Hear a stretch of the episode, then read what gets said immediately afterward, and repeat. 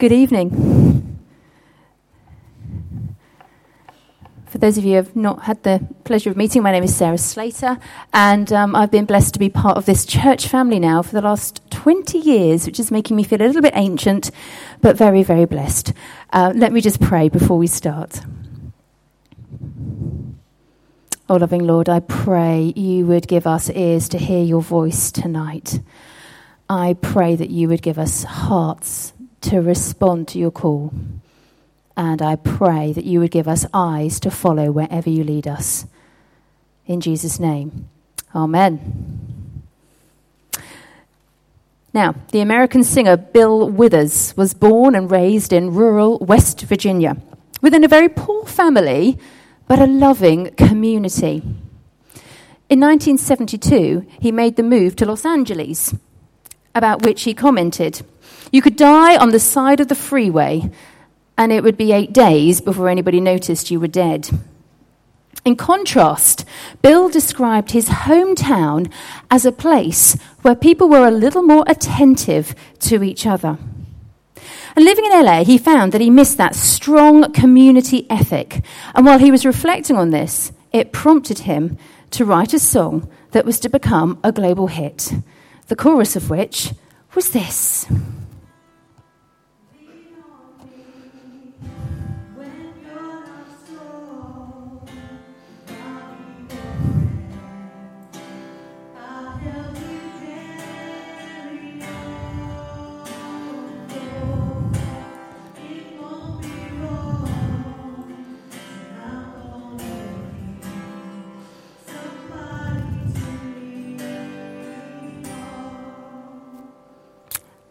Thank you.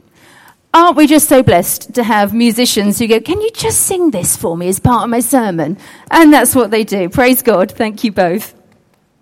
Now, at a very simple level, I like to view this song as a circle of encouragement. Because what Bill was saying is, I'm here for you, and, and you're here for me, and together we're going to build each other up.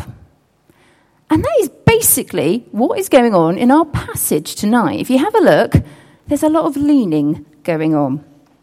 Timothy is heading to Philippi to provide some pastoral support to them. There's a church there with a bit of headwind going on, really. Paul is leaning on Epaphroditus because he's come to Rome on behalf of the church in Philippi with money and supplies and just to support Paul while he's in prison. And Epaphroditus is shortly to lean on the Philippian community as he goes back following this life threatening illness. Now, it would be very easy for us to pass by this little passage in Philippians as nothing more than the sort of travel details of a couple of Paul's companions, especially as it's within this rich letter just following the epicenter of the letter, Paul's description of Christ's humility. But yet, if we believe that all scripture is God breathed and useful for teaching, correcting, and training in righteousness, then these 11 verses have got a lot to speak to us about tonight. Now, as we've journeyed through the book of Philippians, and indeed over the past 18 months, we have been reflecting for ourselves on what it means to be a loving community, recognizing that we don't do this in isolation, but within our own circles of encouragement. And in our first sermon on Philippians 1, way back when, Patrick introduced us to a Greek word, koinonia. Now, there was a very learned gentleman at the 11.15 this morning who taught me how to pronounce it properly, but unfortunately it sounds a little bit too much like quinoa, and I started thinking of salads. So you'll have to make do with koinonia, if that's all right, because I can say that consistently. But Paul used this word koinonia when talking about this partnership in the gospel he had with the church in Philippi. It means that deep communion and fellowship we share when we lean on God and lean on each other to grow in love and faith. Now, koinonia has been in the news this week in the US. It was the final and winning word in the National Spelling Bee Championships and brought victory for 14 year old Karthik Nemmani over 500 other contestants. Karthik said as soon as he heard the word, he knew exactly how to spell it. Now, I have typed it a few times this week, so I'm getting there on the spelling. But I think we all know koinonia when we experience it. Bill Withers said he experienced it in the attentiveness of others. And I know I have experienced it and been carried many, many times by people within this church family who have carried me through good times and bad. Even as I look out tonight, I have people who I've been in home groups with, people I've had shared fun and holidays and fellowship with, people I've laughed with, and people I've cried with. So, koinonia is a rich blessing to Christians, but it is also deeply attractive to those who don't yet know the Lord. As a cross generational, welcoming, loving, and accepting support network, it's pretty unique in the world, and people are hungry for it. Now, in our passage tonight, Paul is using Timothy and Epaphroditus as living embodiments of the example of Jesus and as real examples of this koinonia. He shows us about his Christian relationships and he's teaching us about our relationship with God and with each other. And specifically, Timothy and Epaphroditus are godly examples of friendship in Christ and partnership in the gospel. And we're going to explore that now. So let's start with Timothy and his example of friendship in Christ. Now, we first meet him in Acts chapter 16. Paul had come across Timothy on his first missionary journey, and when Timothy's Christian community spoke so well of him, Paul invited him to join him to support his work in furthering the gospel. And what we see from Acts 17 onwards with Paul and Timothy is this bit of a rhythm, really, of separating and reconnecting. So, what you see is Paul will leave Timothy in a city where he's just started a new church and, Timothy can keep encouraging it. Or, in the case of Philippi, Paul sends Timothy back somewhere to provide further support in pastoral or spiritual issues. You can imagine that in our time, these two would have had like a WhatsApp chat group, a Snapchat streak, some other sort of social media dialogue to keep them up to speed on what was going on. But under Paul's tutelage, uh, Timothy became a troubleshooter, an advisor, and an encourager within the early church. But what is more important is what he became to Paul himself. His most trusted friend, a young man whom he called almost like a son, someone from whom Paul gained strength, encouragement, and comfort, and actually could only be as effective in his ministry as he was because of that relationship.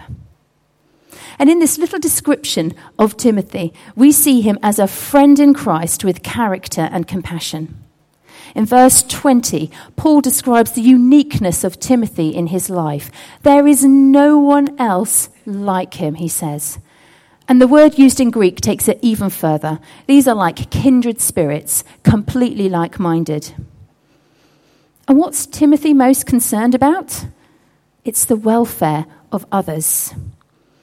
And in describing Timothy, there are lots of echoes back to Philippians 2 and that call to be like minded, having the same love, being one in spirit, valuing others above yourselves. Paul is saying to the church in Philippi, if you want to live how I've encouraged you, if you want to make my joy complete, look to Timothy. If you want to have the same attitude as Christ and wonder how on earth it's humanly possible, look to Timothy. Timothy means so much to Paul because they share the same deep passion for serving Christ and serving others. And we also see Timothy as a friend with maturity of faith and rolled up sleeves. Verse 22 says that Timothy has proved himself and served with me in the work of the gospel. So not only are their thoughts aligned, but their actions are too. Now, I don't think this word prove is about Timothy having to meet a certain sort of entry level standard in order to be able to work alongside Paul. No, what it means is while Paul has worked with Timothy, God has been at work in Timothy too, refining his character, transforming him from the inside out so that he truly just walks the talk.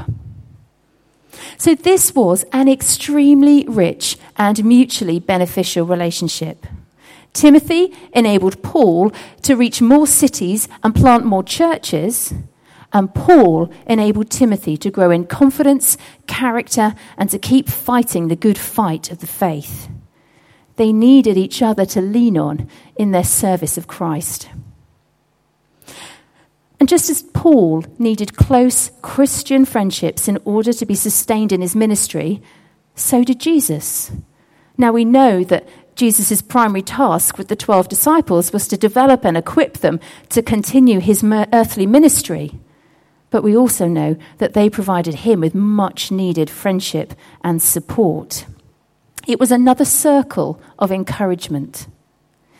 And if Jesus needed close Christian friendships to be sustained in his ministry, then we must need them too in order to be encouraged in our walk and in our service.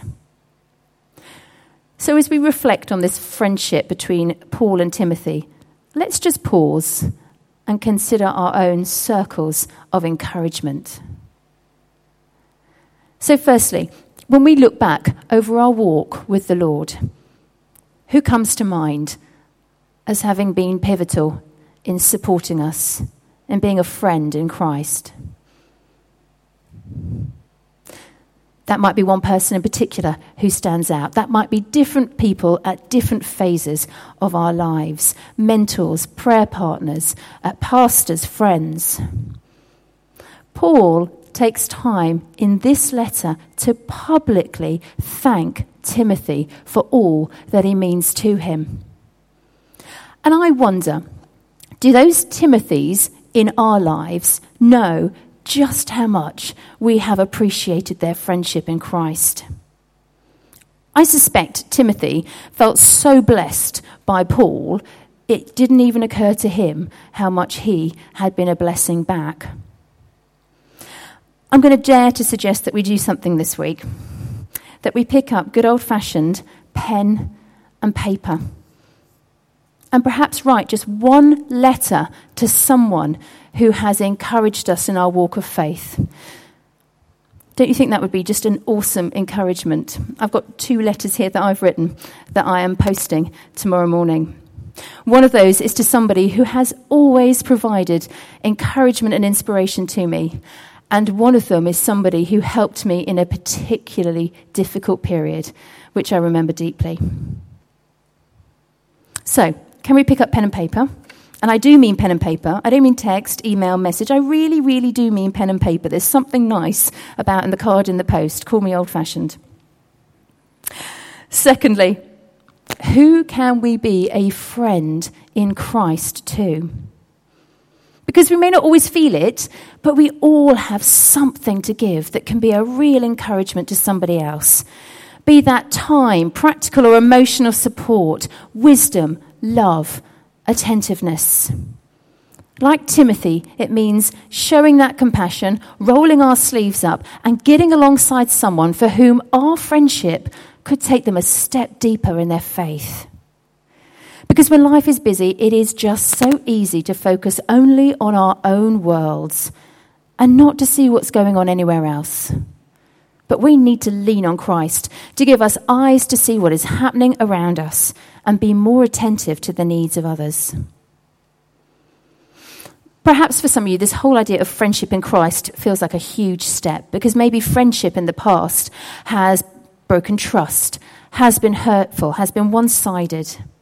And as a result, you want to hold back from, from understanding what Christian friendship can really be like.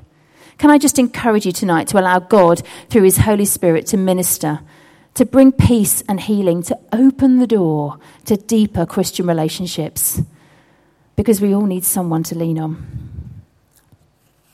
I had a little giggle at God on Thursday. Um, so I'd finished the first full draft of this sermon by Thursday lunchtime, which, trust me, given Thursday lunchtime, Sunday seems a long time away. This was good news. Uh, so I sort of shut down the laptop and thought, right, it's time for lunch. I've just nip and see what post has come through the door. I heard the postman come uh, just before lunch. Usual pile of junk, of course, uh, but buried within the junk was a card. Completely unexpected. It was a card from my oldest friend of 40 years who I met at Brownies. And um, she became a Christian in her 30s. And um, she was writing to thank me for 40 years of friendship and celebrating our shared faith. And she wrote this God's work is truly flourishing in our friendship as love, support, care, and encouragement all come together. I was blown away by her and by God's timing. So, as with Paul and Timothy, God really does work through our friendships in Christ. Let's move to Epaphroditus now and look at his example of partnership in the gospel. Now, Epaphroditus was a leader of the church in Philippi, and he'd been sent to Paul as their messenger with finances and resources to support Paul during his imprisonment in Rome. At the time of writing, Paul is about to send Epaphroditus back to Philippi. The Philippians are concerned for him because of this life threatening illness, I get the feeling also they're perhaps a little bit miffed with him. He's had to curtail his trip. Has he not really fulfilled the role that they had asked him to play? Do you know, though, Paul understands this as we read in verse 29. He says, Welcome him with great joy and honor people like him because he almost died for the work of Christ. Now, we don't exactly know what was the cause of Epaphroditus' illness, but let's be clear. Getting from Philippi to Rome was not like taking the K3 to Kingston. This was an 800 mile journey, which would have been physically exhausting and fraught with risk. But look at how Paul describes Epaphroditus. He describes him as a brother, a co worker, and a fellow soldier. There's a real equality about those words. And what is it that unites them, that equals them? It's being messengers. Now, Paul might have been delivering the gospel, boldly preaching, converting thousands, setting up churches, whilst Epaphroditus is delivering money and resources, but it didn't matter. What they were both doing was partnering in the gospel and again, it's another circle of encouragement. Paul was greatly encouraged by the presence of Epaphroditus in prison and delighted to hear of the church in Philippi. And Epaphroditus returned to Philippi with this very letter to encourage the church there. So, as we reflect on this relationship between Paul and Epaphroditus, I wonder how we can be partners in the gospel. Because as we all have something to offer someone else, so we all have things to offer as work for Christ. And as we look within this Christian community, that might be using a gift or a skill, hospitality, offering a lift, sharing a verse of scripture with someone, sharing our lives with somebody who's going through a similar experience. But as we look beyond the Christian community, partnering in the gospel will inevitably involve taking risks, as it did for Epaphroditus.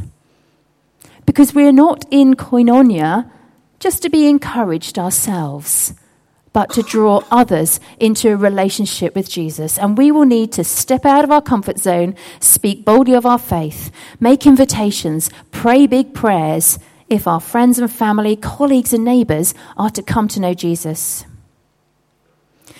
Stephen and Jerry Valter have given me uh, permission to share a wonderful example of how they have stepped out and invited people to experience this attractiveness of a loving Christian community. This year, they decided to host a series of suppers called Food, Fellowship, Friends Fridays, the four F's. They simply open up their home and provide a simple supper. And they say 25 people can come. They advertise it on Facebook to their hugely diverse group of friends and then they let God bring the people together. People have been blown away by this simple but generous act of hospitality, and God has indeed brought diverse groups of people together to experience fellowship. I wonder what stepping out might look like for us. Paul saw Epaphroditus as his equal partner in the gospel, and so are we. It is so easy to doubt our missional worth because we feel less equipped than others, less gifted, less holy, even. But that's simply not true. If you love Jesus, you have the Holy Spirit in you, and that's all you need to serve Him and introduce Him to others. He will do the rest. During the recent uh, global initiative, Thy Kingdom Come, a prayer initiative, I stepped up to the challenge to pray for five people every day for 10 days. Within those 10 days, two people made a real step forward in faith. I can't explain it. The Spirit was at work in two people in 10 days. And I thought, okay, wow, I need to keep going. I don't just go, right, well, 10 days are done now. That was it. I need to keep praying. We all need to keep praying. And I just wonder again, when you've got your pen and paper out, is there one person you can be praying for every day to come a step closer to faith? Let God do the rest just place him in their hands. Perhaps you're still exploring Jesus, but, but like this experience of Christian community, please know how welcome you are and keep exploring. We'd love to get alongside you and help you get to know him better. Paul included these heartfelt words about Timothy and Epaphroditus as real life examples of godly living and to share how much he had been encouraged by their friendship and partnership.